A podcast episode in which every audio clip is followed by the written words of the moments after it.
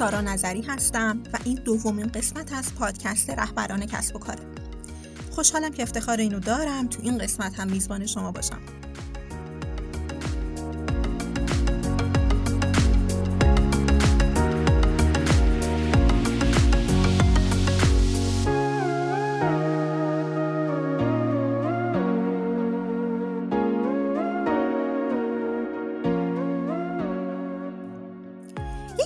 سوالاتی که وقتی با رهبران کسب و کارها در سطوح مختلف صحبت می کنم خیلی ازم می‌پرسن اینه که چرا اعضای تیم من به حرف من گوش نمیدن؟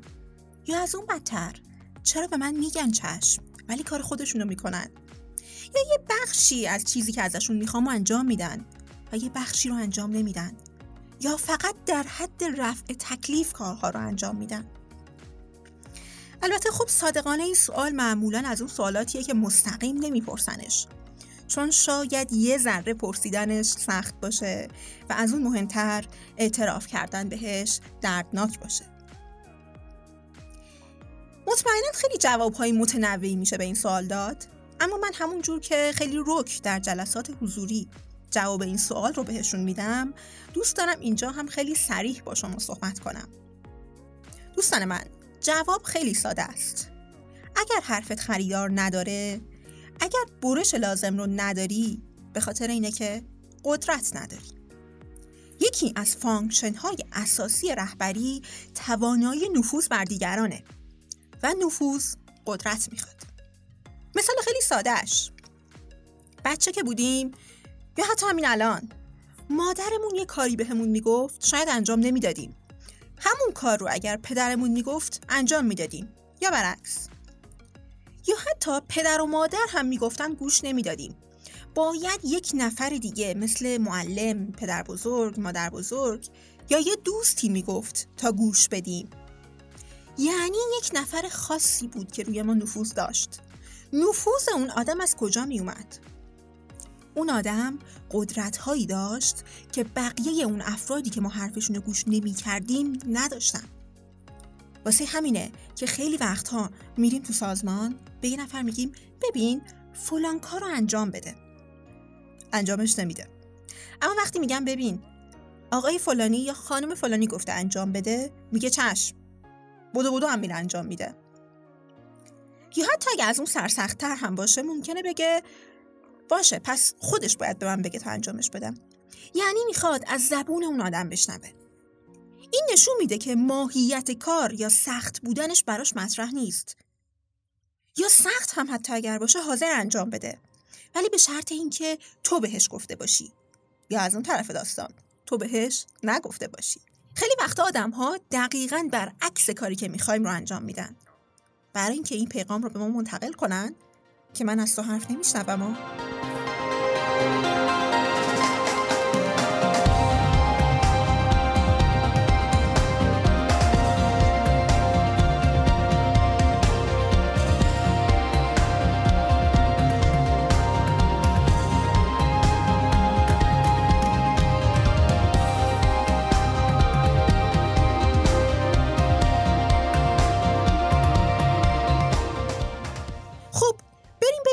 انواع قدرت رهبران تو سازمان چیه؟ و دوستان این چیزایی که میگم درصد خیلی کمیش تا به سلسله مراتبه. یعنی ممکنه یه آدمی در سطوح خیلی پایینی در سازمان بخش زیادی از قدرت‌های یک رهبر رو داشته باشه. و از اون طرف ممکنه شما به لحاظ سلسله مراتب در نوک هرم باشی ولی قدرت رهبری نداشته باشی. پس اینایی که میگم و فقط تو چارت سازمانی بهش نگاه نکنیم. درسته ما داریم در مورد سازمان حرف می‌زنیم. ولی جلوتر که بریم می‌بینین این مفاهیم رهبری برای هر آدمی تو هر کانتکسی در هر نوع ارتباطی می‌تونه صادق باشه. کما اینکه حتی در یک جمع رفاقتی 5 6 نفره هم معمولا یک نفر هست که قدرت نفوذ بیشتری رو دیگران داره. حرف دیگران حرف نهایی اون آدمه. بقیه وای میستن ببینن اون چه تصمیمی می‌گیره تا دنبالش برن. پس به این انواع قدرت که می‌خوام بهتون بگم فقط تو چارچوب تعاریف چارت سازمانی نگاه نکنید. خیلی وسیع تر از این حرفا میشه بهش نگاه کرد.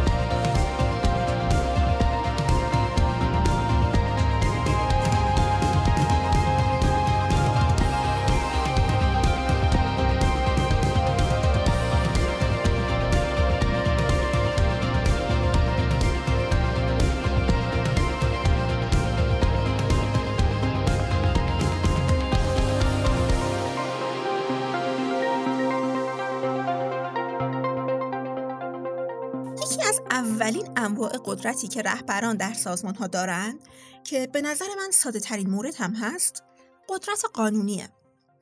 وقتی که به موجب یک حکمی یک سمتی به شما داده میشه و اگر روزی اون حکم رو از شما بگیرن شما دیگه اون قدرت رو نداری. یعنی قدرت شما تابع یک امضا و تایید بیرونیه. خب به واسطه این قدرت قانونی یک سری قدرت دیگه هم پیدا می‌کنین. مثلا قدرت تشویق یا تنبیه آدم ها قدرت قانونی یکی از انواع قدرته که بسیاری از آدم هایی که با اونها در ارتباط بودم و احتمالا شمایی که دارین voice رو میشنوید اینو دارین. یعنی یا منصوب شدین به مدیریت یک واحد یا به خاطر اینکه founder اون مجموعه ای بنیانگذار اون مجموعه ای خب به تبع دیگران حرفت رو گوش میدن. اما یک چیزهای دیگه هم هست که اونها معمولا جای خالیش حس میشه. و حتی فقدانش باعث میشه ما نتونیم از قدرت قانونیمون اونطور که باید استفاده کنیم. قدرت دوم قدرت تخصص ماست. مثال خیلی سادهش که همه ما احتمالا تجربهش کردیم. وایستادن تو نوبت ویزیت دکترهاییه که ممکنه 6 ماه یا یک سال طول بکشه تا به شما نوبت ویزیت بدن. خب چرا ما این اعمال قدرت از جانب اون آدم خاص رو میپذیریم؟ چون تخصص داره. و من ایمان دارم تخصصی که اون آدم داره کمتر کسی داره. یا شاید اصلا کس دیگه ای نداره. اون پزشک فقط و فقط به واسطه تخصصشه که در ما اعمال نفوذ داره. فقط و فقط به واسطه تخصصشه که اگر من به عنوان دوست یا یک عضو خانواده به شما بگم فلان غذا رو نخور برات خوب نیست به حرفم گوش نمیدی. ولی همون حرف رو با همون ادبیات اون پزشک بگه گوش میدی. چرا؟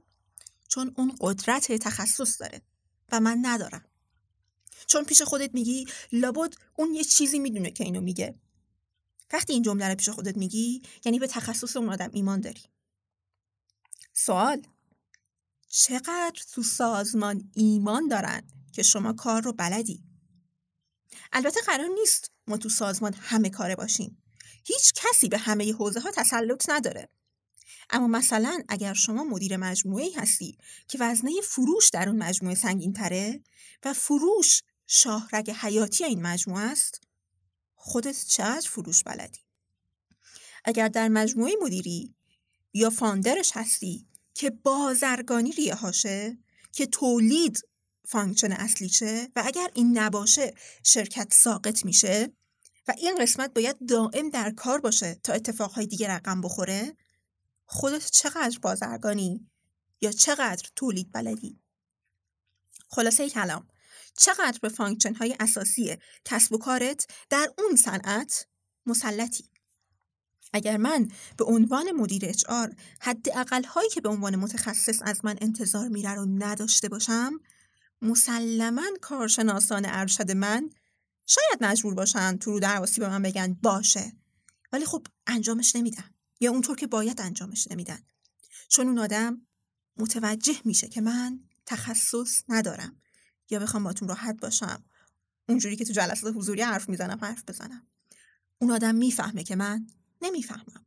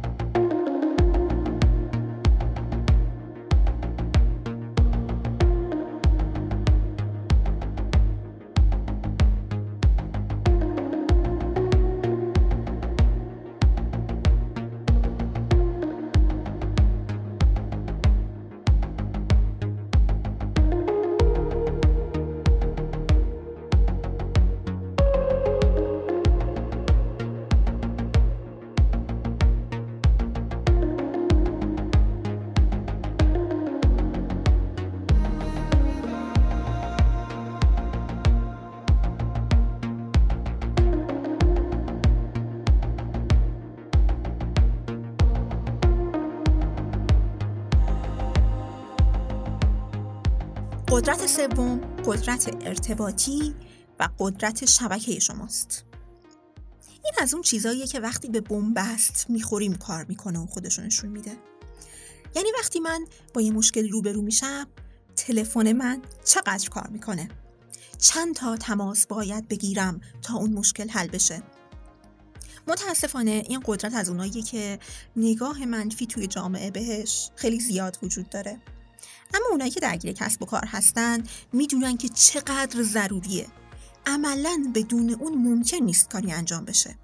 مختص اینجا هم نیست. نه فقط در ایران نه فقط در خاورمیانه بلکه در کل دنیا یک حوزه بسیار پایه‌ای و مهمه. ما بخوایم اسمش رو بذاریم پارتی بازی اون وریا اسمش رو بذارن networking شما اسمش رو هر چیزی که دلت می‌خواد بذار. در نهایت مهمه که در کجای شبکه ارتباطی ایستادی. با کیا در ارتباطی؟ کیا در لایه اول ارتباطی تو هستن؟ کیا در لایه دوم ارتباطی تو هستن؟ کیا رو می‌شناسی؟ از اون مهمتر کیا تو رو می‌شناسن؟ این قدرت میاره. اما آخرین قدرتی که می‌خوام بهش اشاره کنم هرچند که می‌دونیم که خیلی بیشتر میشه راجع به این مباحث صحبت کرد میشه تعداد خیلی بیشتری نام برد و راجع بهش توضیح داد ولی من اینجا فقط اونهایی که فکر می‌کنم مهمتره رو می‌خوام مطرح کنم. پس بریم سراغ آخرین قدرتی که توی این قسمت می‌خوایم بهش اشاره کنیم. و اون قدرت چیزی نیست جز کاریزما. کاریزما از اون مفاهیمیه که حتی اگه نتونیم در کلام به سادگی تعریفش کنیم ولی احتمالا همگی یه سنس مشترکی بهش داریم. و اگر الان من بگم یک نفری کاریزماتیکه احتمالا همه ما یک تصویر ذهنی مشابه نسبت به اون آدم داریم. پس من اینجا نمی‌خوام درگیر تعاریفش بشم. در همون مفهوم مشترکی که در ذهن من و شما هست می‌خوام بهش بپردازم. سوال چقدر الهام بخشی؟ چقدر وقتی در مجموعه هستی آدم ها خوشحالتر و با انرژی ترن البته توی پرانتز بگم هر قدر سیستم بیشتر حاکم باشه به اعمال کاریزمای کمتری نیازه. ولی کاریزما زمانی که مجموعه تازه داره از جاش بلند میشه و یک سیستمی به تازگی داره اجرا میشه و یا یک تغییر یا بحرانی داره پشت سر گذاشته میشه به شدت ضروریه. برای همینه که وقتی تاریخ تحولات بزرگ اجتماعی رو مرور می‌کنیم می‌بینیم معمولا یک رهبر کاریزماتیک در مرکز اون قرار داشته. چون در طول تحول سیستم قبلی دیگه ناکارآمده. و سیستم جدید هم هنوز طراحی نشده.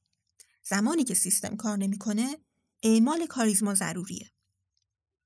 البته کاریزما مثل اون قدرت های قبلی از اون چیزایی نیست که هر روز و هر دقیقه بخواید ازش استفاده کنید. اتفاقا کاریزمای شما از اون چیزهاییه که اگر دائم وسط معرکه باشی بعد از یه مدت دیگه کار نمی‌کنه. این قدرت از اونهاییه که سر به زنگاه باید عمل کنه. می‌خواین بدونین چقدر کاریزماتیکین؟ جواب این سال ساده رو بدین.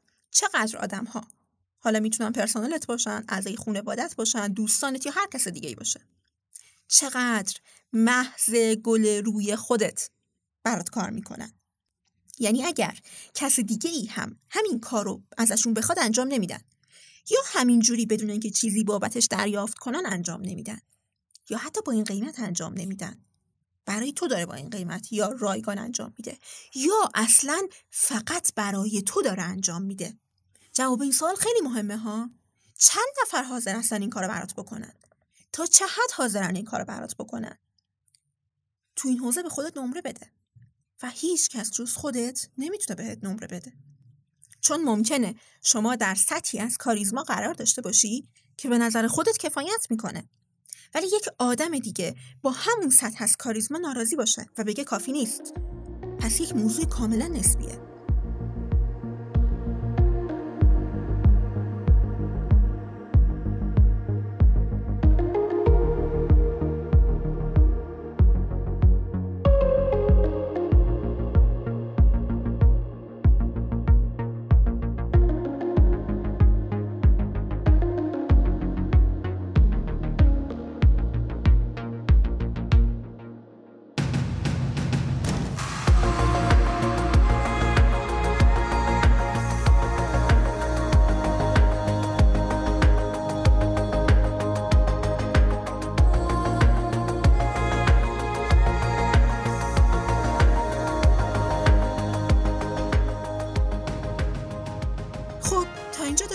جواب این سوال رو می‌دادیم که چرا آدم ها به حرف ما گوش میدن یا گوش نمیدن؟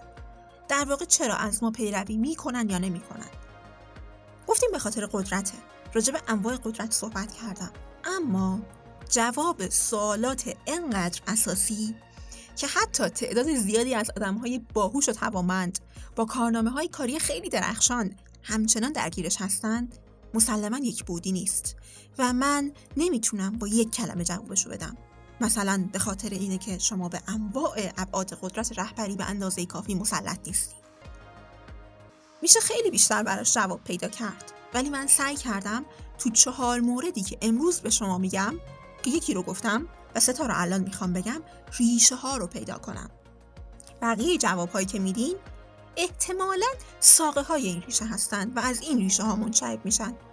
پس به نظر من این موارد اون دلایل پایه‌ای هستند و دقت کنید همه این هایی که میگم روایت شخصی منه. تحلیل منه از داستانهایی که در تجربه همکاری با رهبران مختلف در سازمانها و کسب و کارهای متفاوت داشتم. پس ممکنه خیلی از جاها خیلی از حرفام شبیه به خیلی از کتابهای مختلف باشه. و خیلی جاها ممکنه دقیقا در نقطه مقابلش باشه. و هیچ ادعایی در این نیست که الزاما اینها درسته یا درست نیست. در اپیزود اول هم گفتم که قرار نگرشمون نگرش نسخه ای باشه. چهل دقیقه پنجاه دقیقه.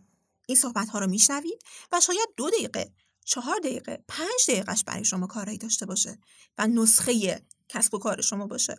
شما قراره به همون پنج دقیقه توجه کنی و چهل دقیقه باقی مونده رو رها کنی.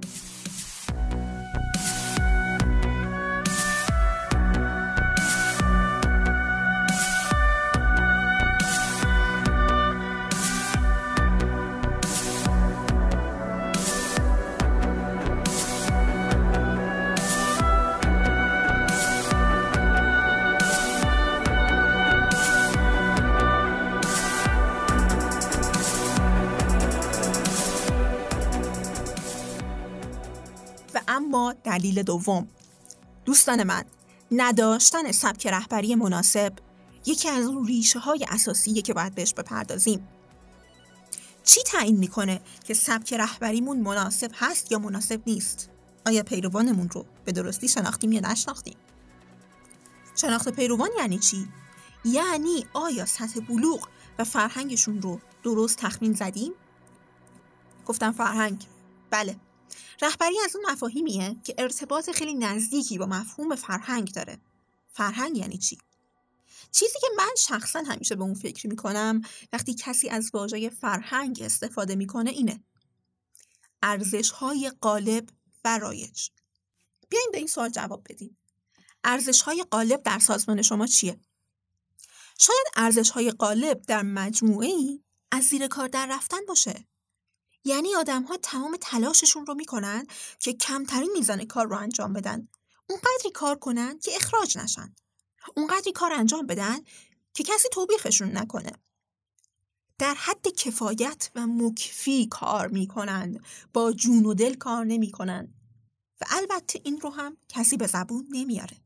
فکر نکنید ارزش های سازمان چیزی که به زبون میادا اتفاقا چرا ارزش، فرهنگ و مفاهیم این چنینی رو خیلی ها دوست ندارن. به خاطر اینه که به این سادگی ها به زبون نمیاد و چون گاهی در درکش ناتوانیم پس ترجیح میدیم صورت مسئله رو حذف کنیم. اما همین ویژگی که اینها به طور ملموس گفته نمی‌شوند و شنیده نمی‌شوند اونها رو مهم و حیاتی می‌کنه. یه بار دیگه بپرسم. فرهنگ یعنی چی؟ بذارید یه مثال بزنم. یادتونه دوران دبیرستان؟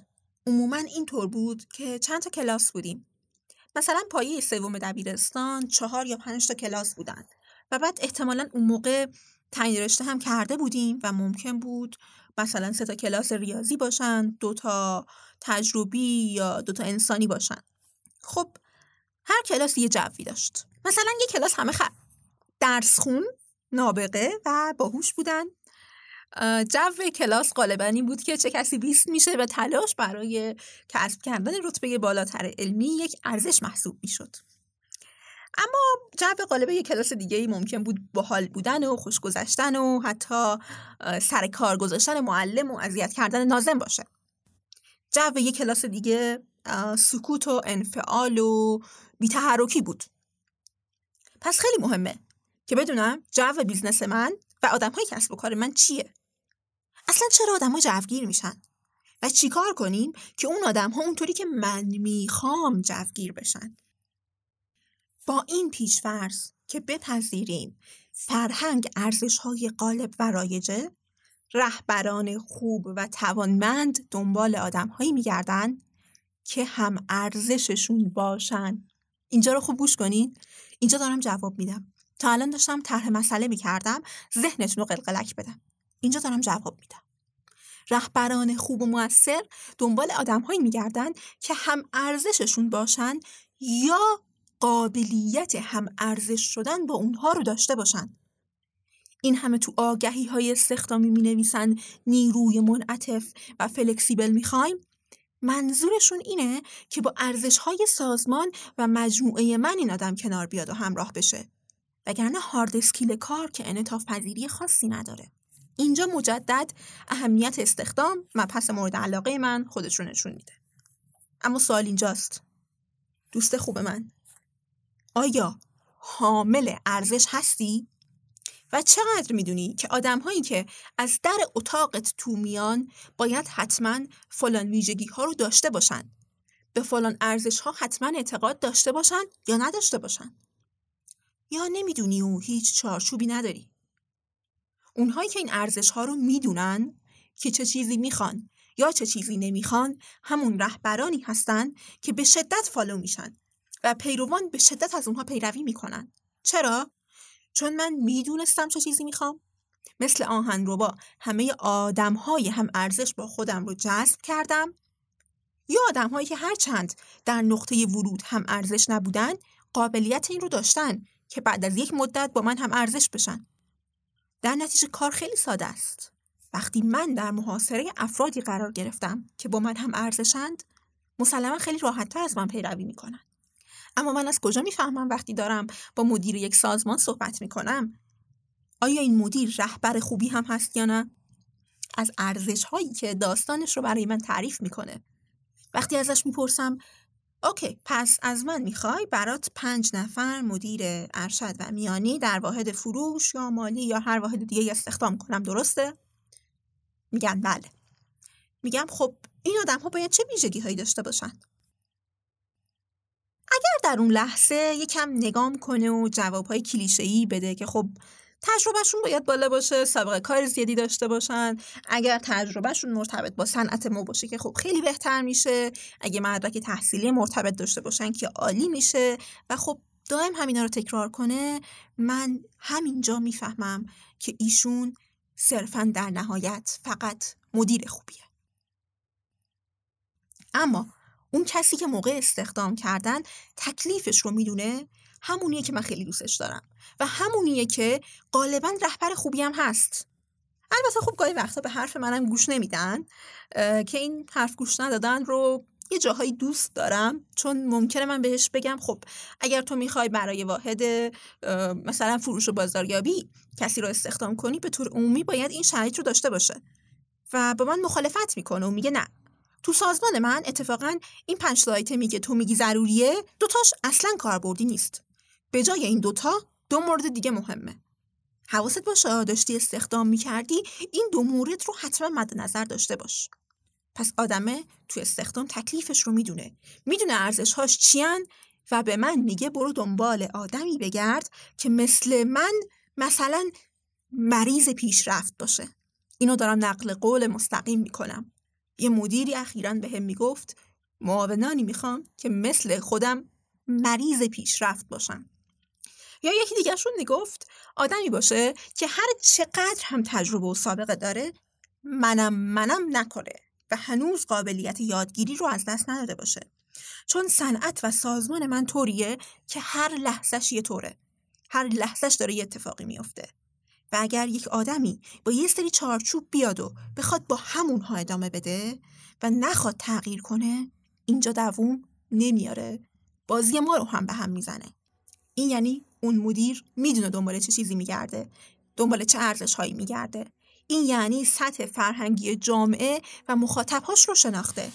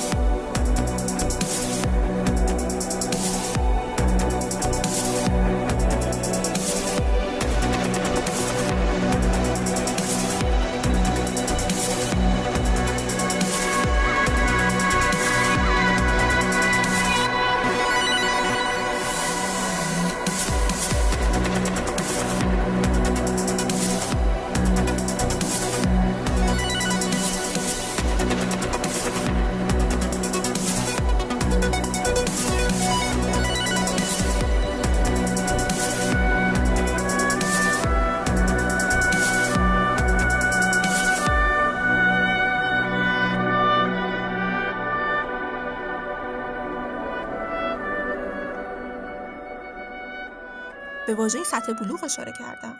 لطفا اینجا رو بیشتر گوش بدید امروز فضای کسب و کار طوری شده که رهبران ما بیشتر از اینکه از دیکتاتوری آسیب ببینن به زعم من از دموکراسی آسیب می‌بینن. شما اگر رهبر سازمانی شدی که یکی از ارزش های غالب زیراب زنیه یعنی سطح بلوغ پیروانت در این لول باقی مونده نمی‌تونی با سبکی جلو بری که همه چیز رو به خودشون تفویض کنی و به این امیدوار باشی که خودشون متوجه میشن و خودشون کارها رو انجام میدن. نه. متاسفانه وقتی میگیم رهبری معمولا همه آدم ها جنبه های انسانی مدیریتی به ذهنشون میاد. یه آدم نایس دوست داشتنی که با همه مهربونه و بلد با ترفند و چرب زبونی همه رو نرم کنه. در حالی که اصلا اینطور نیست. ما انواع مختلفی از سبکای رهبری داریم. سبک رهبری دستوری داریم سبک رهبری پدرسالارانه داریم و اینها به عنوان یکی از سبکای رهبری شناخته شدن بله خب یکی از سبکای رهبری هم رهبری تیمیه رهبری تفیزیه اما می‌خوام بگم بدون اینکه مختصات آدم های اطرافت رو درست ارزیابی کرده باشی یک جوگیرانه تحت تأثیر قرار نگیر و سمت رهبری تفیزی یا تیمی نرو. که خب کار رو به خودشون بسپری یا بخوای توی فضای کاملا فلت باشون کار کنی.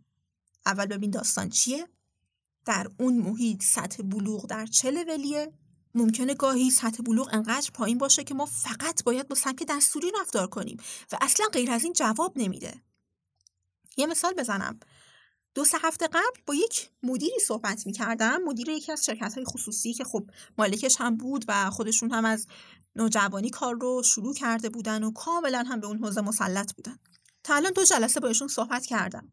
دو تا سرنخ به من داد که بعد از اینکه سرنخ دوم رو در جلسه دوم به من گفت من ارتباط بینشون رو کشف کردم. در جلسه اول یکی از جملاتی که گفت این بود. که من قبلا خیلی کارهای بزرگی انجام دادم ولی الان هرچی نگاه می‌کنم می‌بینم 7 ساله که دارم در جا می‌زنم. و دیگه هیچ خبری از اون دستاوردها و اتفاقاتی که میافتاد تصمیماتی که می‌گرفتم و دست به دست هم می‌دادیم و همه می‌رفتیم یه کاری رو انجام می‌دادیم یه قرارداد خیلی خوب میبستیم و سود خیلی خوبی می‌کردیم دیگه از اون خبرها نیست. دیگه به اون شدت اون اتفاقات نمیافته. این گذشت. و در جلسه دوم وقتی ایشون رو دیدم یه جمله دیگه به من گفت در بین کلامش و اتفاقا دوباره به همون تعداد سال اشاره کرد. این بار گفتن که من 7 سالی هست که شروع کردم دنبال این برم که رهبری رو در خودم تقویت کنم. و خب نگاهش این بود که رهبری رو تقویت کنم یعنی اینکه خیلی مشارکتی و تیمی جلو برم و کارها رو به عهده افراد بسپرم و فقط دورا دور کوچشون کنم. و می‌گفت از وقتی که این کار رو کردم دیگه نه اون پدر سالاری بودم که همه چه خوششون بیاد و چه خوششون نیاد به حرفم گوش میدن نه اون کوچ و کسی شدم که یک کلمه بگه همه تا ته داستان رو می‌گیرن و بدو بدو میرن انجامش بدن. یه جورایی همه چیزی وسط موند. مثل اون کسی شد که اومد راه رفتن یکی رو یاد بگیره راه رفتن خودش هم یادش رفت. پس اگر دارم راجع به رهبری کسب و کار با شما صحبت می‌کنم الزامن راجع به رهبری تیمی یا تفویضی صحبت نمی کنم.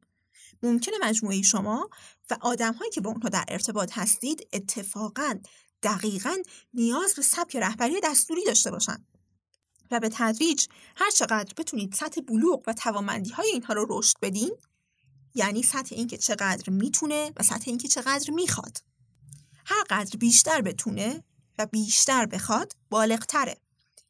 و هر چی سازمان شما به سمت بلوغ بیشتری حرکت می‌کنه سبکای تیمی و تفیزی می‌تونه بیشتر براش استفاده بشه. بیشتر می‌تونی به عهده خودشون بذاری کار رو. بیشتر می‌تونی دموکرات باشی. یکی دیگه از موضوعاتی که تو شناخت پیروان خیلی اهمیت داره بحث شناخت استعداد آدم هاست. دوستان من یکی از تفاوت‌های اصلی رهبری و مدیریت رو می‌خوام اینجا مشخص بکنم. رهبر آدمها رو عوض نمی‌کنه. رهبر دنبال این نیست که بگه خب تو سر زبون نداری و خجالتی هستی. شما برو یه مدت کال سنتر کار کن. همزمان این کلاس فن بیان هم که ثبت نامت کردم و شرکت کن. با این دوتا همکارت هم که خوش سر زبون هستن معاشرت کن. درست میشی انشالله نه. این کار رهبر نیست. رهبر آدم ها رو عوض نمی‌کنه. به توسعهشون کمک می‌کنه اما عوضشون نمی‌کنه. از همون چیزی که هستن در جای درستش استفاده می‌کنه. یعنی تو رو می‌شناسه همون گونه که هستی. تو رو میپذیره همون گونه که هستی. و درک می‌کنه که به درد کجا می‌خوری. چون بالاخره هر کسی به درد یه کاری می‌خوره. مدیری که میگه فلانی به درد هیچ کاری نمی‌خوره یعنی تو این قسمت ضعف داره. چون هیچ آدمی تو دنیا نیست که به درد هیچ کاری نخوره. این رو من نمیگم. آقای گاردنر مبتکر نظریه هوش‌های چندگانه میگه. ایشون اعتقاد داشت برخلاف آیکیو یا هوش ریاضی که معیار و مبنای اندازه‌گیری استعداد و هوش آدم ها بوده در گذشته ما انواع و اقسام هوش ها رو داریم مثل هوش موسیقی، هوش کلامی، هوش بدنی، هوش تجسمی و اقسام دیگه. و میگه همه آدم ها بالاخره توی یکی از این هفته استعدادی که من تعریف کردم نابغن رو بحث استعدادیابی دوست دارم توی جلسه دیگه مفصل با هم صحبت کنیم. اما تا اینجا فقط این رو داشته باشید که رهبران خوب و توانمند اونهایی که خیلی خوب و عالی می‌تونن استعداد دیگران رو در پس انبوهی از ناتوانایی هاشون رسد کنن و پرورشش بدن.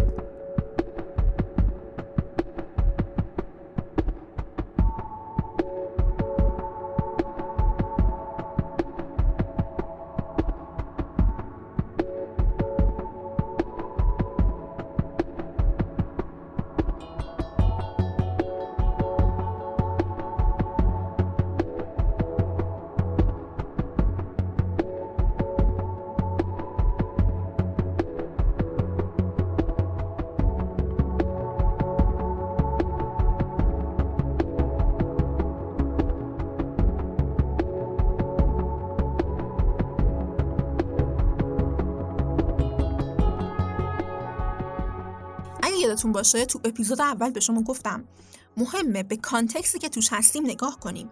تمام چیزی که از کتاب های غربی می‌خونیم رو نمی‌تونیم عینا اینجا پیاده کنیم. یک بخشی از بحث رهبری مسائل بومی و فرهنگیه. اما اینجا از اون قسمت هاییه که بومی یا غیر بومی نداره. یه فرمول عمومیه. اینجا باشی در دل ایالات متحده باشی در شرق یا هر جای دیگه باشی فرمول اینه. آدم ها رو بشناس. و در جای درست خودشون قرار بده. استعدادیابی. یک مدیر اچ یک نمودار سازمانی برای شما طراحی می‌کنه که فقط صرفا یک ترکیب روی کاغذه. رهبر اون کسیه که بعدش که بازی شروع شد و سوت آغاز بازی رو زدن حواسش هست که این آدم ها تو پست خودشون بازی کنن. تو کار دیگری دخالت نکنن. مانع کار دیگران نشن. بهرهوری همدیگر رو پایین نیارن. و ارتباطشون با دیگران دچار تنش نشه. پس صرفا اگر یک چارت سازمانی بچینیم و بگیم که خب این نقشه واحدهای مختلف در سازمان شماست و شما خوشحال باشید که از این به بعد یک چارت سازمانی دارین این فقط یک عکس قشنگه. و ممکنه که خیلی از شما اون رو داشته باشید ولی خب می‌دونید که اونقدر هم کار نمی‌کنه.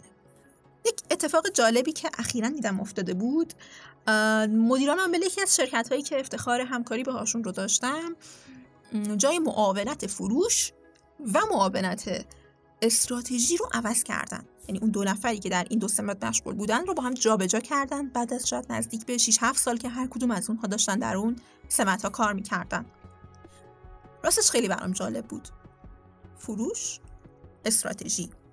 خب اگر که این آدم آدم فروش بوده یعنی تا الان جای درستش بوده خب الان تو جای نادرسته که وارد استراتژی شده. اگر اون موقع نادرست بود خب چرا این همه سال تو جای نادرست باقی موند؟ اصلا چی شد که احساس کردی باید زمین رو اینطوری عوض کنی؟ یا الان داری خیلی اشتباه می‌کنی؟ یا اون موقع خیلی داشتی اشتباه می‌کردی؟ نمی‌دونم ولی خلاصه باید این رو با خودت کالبد شکافی کنی. دوستان بحث استعداد خیلی مهمه.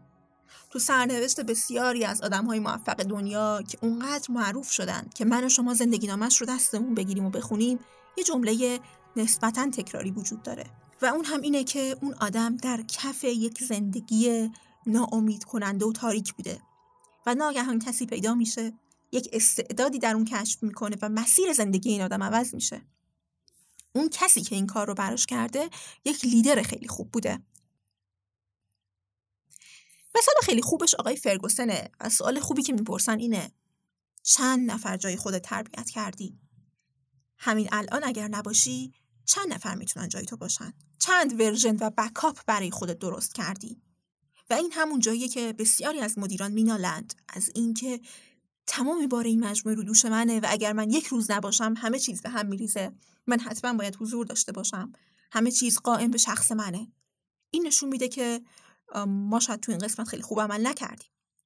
بسیار مهمه و دقیقا ضد نگاه کوتوله پروری در سازمانه. من به عنوان مدیر سازمان اگر معاونهایی استخدام می‌کنم که از من یه پله پایین تر باشن خب معاونان من هم مدیرانی استخدام می‌کنن که یه پله از خودشون پایین ترن و این سلسله همینطور ادامه پیدا می‌کنه. فکر نکنید که حتما باید فرگوسن باشیم تا کیروش تربیت کنیم. اصلا اینطوری نیست. می‌تونه در هر سطحی رخ بده. یه مثال خیلی خوب از یکی از رهبران بسیار توانمند توی یکی از سازمانهایی که واقعا از کار کردن باشون لذت می‌برم شنیدم. که خیلی منو تحت تاثیر قرار داد. و اون این بود که یکی از خانوم هایی که در واحد مالیشون کار می‌کرد و اتفاقا نقش خیلی کلیدی و پررنگی هم داشت به نظرم میومد حوالی شاید 45 6 سالشون باشه داشت داستانش رو برام تعریف می‌کرد. گفتن این خانم می‌بینی؟ ایشون پنج سال پیش میمد اینجا اون موقع مجموعه ما کوچیکتر بود. یعنی طوری بود که نیروی خدماتی ثابتی نداشتیم. صرفا این خانم میومد سه چهار ساعت در روز کارهای ما رو انجام می‌داد نظافت می‌کرد چای دم می‌کرد و سرویس های روتین یک نیروی خدماتی رو می‌داد و می‌رفت. اون آدم پنج سال پیش الان یکی از نفرات میانی واحد مالی یک هلدینگ چند صد نفره موفقه و در اون زمان هم هیچ تحصیلات دانشگاهی نداشته. اینکه این رهبر و واقعا به معنای واقعی کلمه رهبر تونسته این توانمندی و استعداد رو در اون کسی که شاید اصلا خیلی از ماها ندونیم تو شرکت ما کیه که داره این کارها رو انجام میده. این توانایی رو ببینه رسد کنه و پرورشش بده تا به جایی برسونه که الان در لحظه چند ده میلیارد پول مسئولیتش با این آدمه. این خیلی هنره. و مسلما این خانوم الان به شدت پیرو مدیرشه. چون اون مدیر فقط مدیرش نیست.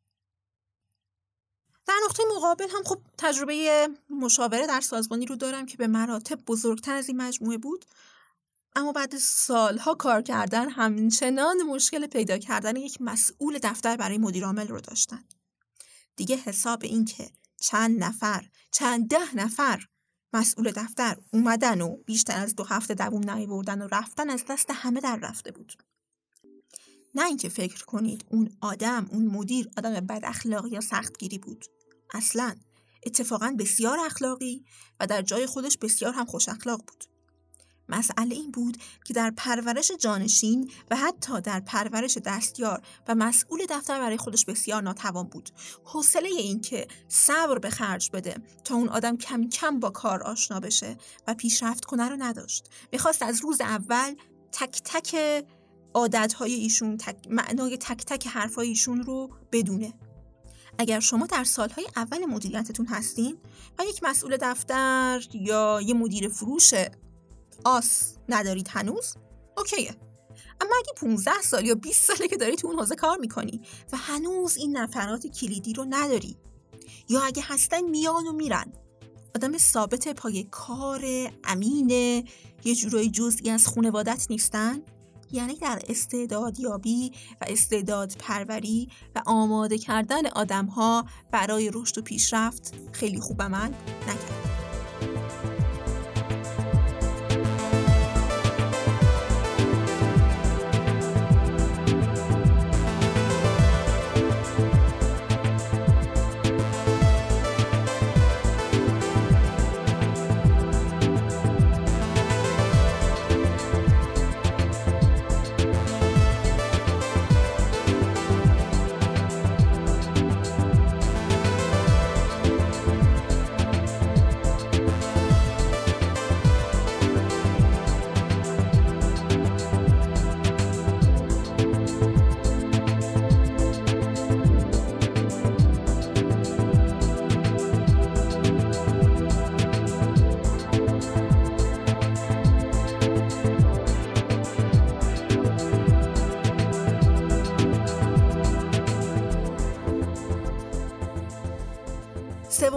که شاید به طور ضمنی تو صحبت هم بهش اشاره کردم و اونقدر به نظرم مهمه که بشه یک سرفصل جداگونه براش دید نداشتن چشم اندازه نمیگم الزاما این دلیل برای همه صدق می‌کنه ها خودتون خودتون رو به معرض قضاوت بگذارید و ببینید آیا این دلیل برای شما صدق می‌کنه یا نه چرا آدم ها به حرفمون گوش نمیدن؟ چرا آدم ها دنبالمون نمیان؟ می‌خوایم بدونیم؟ یکی از دلایلش می‌تونه این باشه که من چشمانداز ندارم. خب وقتی خودت نمی‌دونی داری کجا میری چطور توقع داری یکی دیگه دنبالت راه بیفته؟ از تفاوت‌های جدی رهبران و مدیران که در کتاب‌های رفرنس مدیریتی هم به کرات نوشته شده اینه که مدیران تکیهشون بر تکنیک ها، ابزارها و روش هاست. یه ذره کتابی بشیم. تمرکزشون بر چگونگی انجام کاره. در حالی که رهبر نگاهش به هدف و چشم اندازه. اگر نمی‌دونی اون ته ته به کجا می‌خوای برسی نمی‌تونی انتظار داشته باشی که بقیه دنبالت بیان. چون برای خودت هم مبهمه. خودت داری در مه حرکت می‌کنی. و منظورم از این که نمی‌دونی یا می‌دونی این نیست که حدودا بدونی داری کجا میری. نه. باید 3D و با تمام جزئیات تو ذهنت باشه که داری چی کار می‌کنی و کجا میری. کاری به این ندارم که دو سال دیگه می‌رسی پنج سال دیگه می‌رسی یا ده سال دیگه می‌رسی یا حتی چطوری می‌رسی. شرایط خیلی متغیره. نمیشه خیلی چیزها رو پیش بینی کرد. اما اون چشمانداز نهایی ویژن ته خط رو می‌بینی یا نه؟ اگر نمی‌بینی حتی اگه به زبون هم نیاری بهت قول میدم آدما می‌فهمن. که نمی‌بینی و در نتیجه بهت اعتماد نمی‌کنن یکی دیگه از اون جمله های خوشگلی که تو کتاب های مدیریت خیلی نوشتن اینه مدیران از آدم ها استفاده می‌کنن برای انجام کار. دقت کنید استفاده می‌کنن برای انجام کار. رهبران کنارشون هم هستند در ضمن اینکه دارن ازشون استفاده می‌کنن. چرا؟ چون توی یک مسیری داریم با هم حرکت می‌کنیم رهبر دورتر رو می‌بینه هرچی که اون پیرو نمی‌بینه رو براش تعریف می‌کنه. بهش میگی که یه جایی داریم میریم که اینطوریه این اتفاقات میفته به این چیزها دست پیدا می‌کنیم در نتیجه اون آدمه می‌فهمه که تو می‌فهمی داری کجا میری. اینجا یکی دیگه از تفاوت‌های مدیران و رهبران رقم می‌خوره و اون اینه. مدیران گروه می‌سازند مدیران چارت سازمانی می نویسند به آدم ها وظیفه میدن. و معمولا چون تو قسمت استعدادیابی خیلی دقیق کار نکردن وظایفی که به آدم ها میدن خیلی با اون آدم فیت نیست. صرفا یک سری وظایف رو تصادفی بین یه عده تخص کردن. نهایتا دقت کردن که مساوی به همه برسه. یعنی ممکن بود اگه یه روز دیگه این کار رو می‌کرد اصلا یه جور دیگه تقسیم می‌کرد. اما رهبر تیم می‌سازه. تیم می‌سازه یعنی به آدما نقش میده. یعنی یه کاری می‌کنه که آدما احساس کنن ما داریم به سمت یک تصویر کلان حرکت می‌کنیم. و تو اون تصویر کلان اون آدم یکی از مهره های پازله. بهش این حس میده که تو یکی از مهره های پازلی هستی که در این نقطه خاص نشستی. پس ببین تو فقط یه قطعه پازل نیستی یا؟ تو اگه سر جای درستت باشی کل پازلی. و اون پازل بدون تو حتی اگه همه تیکه های سر جاش باشه بازم ناقصه. حتی اگه فقط تو یه نفر نباشی. احتمالا اون مثال تیپیکال معروف رو شنیدین که از یکی از نیروهای خدماتی ناسا که داشته زمین رو طی می‌زده می‌پرسن شما داری چیکار می‌کنی؟ وظیفت چیه? میگه ما داریم اولین انسان رو به ماه میفرستیم. وظیفه اون آدم واضحه که چیه. اما این آدم نقشش رو هم در اون کل بزرگتر دیده. چقدر می‌تونیم این کارو کنیم که آدم ها نقششون رو در اون کل بزرگتر و تصویر کلان ببینن؟ لازمش اینه که اول خودمون چشمانداز و ویژن رو ببینیم. بازم اینجا یکی دیگه از تفاوت‌های کتابی مدیران و رهبران رقم می‌خوره. و اینها واقعا زنجیروار به هم وصلن. راستش من قبلا این کتاب ها رو میخوندم برام یه سری آیتم جدا از هم بودن اینها. یک فهرست به ظاهر نامرتبط که حفظش می‌کردیم و امتحان می‌دادیم. اما الان که رفتم تجربهش کردم و برگشتم و حالا اون کتاب رو دوباره نگاه می‌کنم می‌بینم متاسفانه یا خوشبختانه راست می‌گفت و هرچی نوشته بود درست بود. ولی اونجوری که من میدیدمش از هم جدا نبود و زنجیروار به هم وصل بودن. یکی دیگه از حلقای زنجیر اینه وقتی تیم می‌سازی اون موقع به آدم ها بر اساس میزان دستیابیشون به هدف ریوارد میدی پاداش میدی. نه بر اساس میزان انجام کار نه بر اساس میزان حضورشون. اما نظام عمومی اداری ما چطوره؟ مدیریتیه. بر اساس میزان انجام کار ساعت می‌زنیم. چند ساعت سر کار بودی؟ این میزان حضورت بوده چهار ساعت بوده هشت ساعت بوده چهل و چهار ساعت بوده. خب اینم حقوقش. رهبر بر اساس میزان دستیابی به هدف با پیروان تعامل می‌کنه. چرا؟ چون می‌دونه داره کجا میره. در نتیجه تو هم که پیرو من هستی می‌دونی داریم کجا میریم. پس همونقدر که دوتایی با هم به سمت هدف گام برداشتیم همونقدر هم دستاورد داریم و حالا نتایجش رو با هم تقسیم می‌کنیم. اگه تمام این مقدماتی که گفتم رو نچیدید و ندارید در نتیجه راهکاری برامون نمیمونه. جز اینکه بدونیم امروز 8 ساعت سر کار بوده یا 8 ساعت و 40 دقیقه و ما چقدر باید براشون اضافه کاری محاسبه کنیم.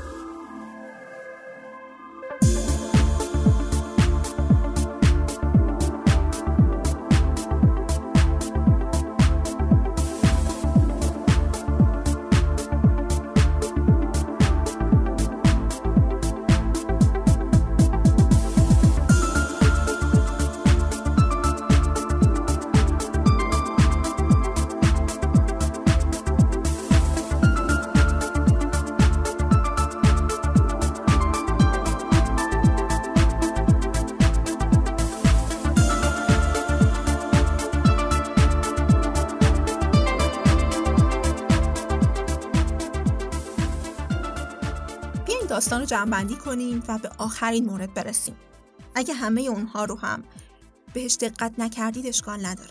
این یه مورد رو گوش بدید. گفتم همه این موارد ریشه های هزاران جوابیه که ممکنه به ذهنمون برسه. این مورد آخر یه جورایی ریشه اون ستای قبلی هم هست. و اون اینه که مسیر توسعه سازمانتون کسب و کارتون و تیمتون از مسیر توسعه خودتون جدا نیست. از هر جایی که مسیر توسعه شخصیتون متوقف بشه از هر جا که مسیر شخصیتون شروع کنه به درجا زدن درجا زدن سازمانتون هم شروع میشه. از هر جا که مسیر خودشناسیتون متوقف بشه مسیر رشد سازمانتون هم متوقف میشه. برای همینه که آموزش های مدیریتی و رهبری در دنیا به شدت با مفاهیم خودشناسی و توسعه فردی گره خورده. چون اول باید بتونید جواب سوال من کی هستم رو بدین. تا بعدا بتونید جواب بقیه سوالات رو بدید. مثلا اینکه پیروان من کی هستن و کجا می‌خوایم بریم. کسانی که با من کار کردن این جمله رو شاید هزاران بار از زبون من شنیدن باور کنید که اثر انگشت شما اثر انگشت رأس هرم بیشتر از چیزی که فکرش رو بکنید در تک تک جاهای سازمان دیده میشه. و من هر بار که در چشم مدیران مختلف نگاه می‌کنم و این رو بهشون میگم تعجب رو در نگاهشون می‌بینم. اما بعد یه مدت همگی متوجه این موضوع شدن که این حرف درسته. با مدیر مجموعه کار می‌کردم که خیلی راحت یکی از ویژگی های خودش رو بدقولی عنوان می‌کرد. مثلا بدقولی در به موقع رسیدن. یه چیز خیلی بامزه هم تعریف می‌کرد. البته خب شاید گریه دار باشه. می‌گفت من انقدر دیر می‌رسم که وقتی یه موقع مسئول دفترم یا منشیم ازم می‌پرسه که شما کی باید بری جلسه هیئت مدیره میگم که من دو ساعت پیش قرار بود اونجا باشم. یعنی دیر رسیدنش منحصر به یک رو و 20 دقیقه و یه ساعت نیست. خیلی بیشتر از این حرف هست. البته خب به نظر من نیومد این بدقولی فقط تو بحث time نیست و تو خیلی مسائل دیگه هم وجود داره. و باور کنید. وقتی اسم این برند رو search می‌کنید در Google review ها رو می‌خونید در شبکه های اجتماعی اگر جملات رو data analyze کنن یکی از بزرگترین کلماتی که تکرار شده بدقولیه و مشتری ها همیشه نالانن از اینکه مجموعه به تعهداتش عمل نکرده به خاطر داشته باشید سازمان شما، مجموعه شما و کسب و کار شما اسکیل اپ شده خودتونه. بزرگ شده خودتونه. روی یک اسکیل بزرگتر. با همه خوبی هاتون با همه ضعف هاتون شاهد این حرف من اینه که اگه امروزتون من امروزتون را با من پنج سال پیش مقایسه کنید البته اگه از اونایی بودین که تو این پنج سال مسیر توسعه رو طی کردین می‌بینید دقیقا به همون نسبتی که من عوض شدم و رشد کردم سازمان و کسب و کار من عوض شده و رشد کرده. و اگر اتفاقا به من پنج سال پیش موقعیت و امکانات امروز رو می‌دادن اصلا از پس هندل کردنش بر نمی اومدم خرابش می‌کردم. این چیزی که الان هست این سطحی از پیشرفت که در اون هستم دقیقا محصول کارهای خودمه. خودمم اسکیلاب شده خودمه؟ پس هیچ وقت فکر نکنید که چون من سرم شلوغه چون من وظایف زیادی دارم که باید به اونها برسم پس حالا ولش کن. بذار از تایم شخصیم از توسعه فردی بگذرم و به این کارها برسم. باور کنید از لحظه ای که این کار رو شروع می‌کنید شاید به نظرتون بیاد که هنوزم سرتون شلوغه هنوزم کلی کار برای انجام دادن داری هنوزم وقت نداری سرتو بخارونی. اما اگه یه لحظه توقف کنی چند قدم بری عقب به برایند داستان نگاه کنی می‌بینی که فقط داری بودو بودو می‌کنی. و تهش پیشرفت خاصی اتفاق نیفتاده. پس بدون شک توسعه فردی، رشد و شناخت خودتون مقدمه توسعه مجموعه و کسب و کارتونه.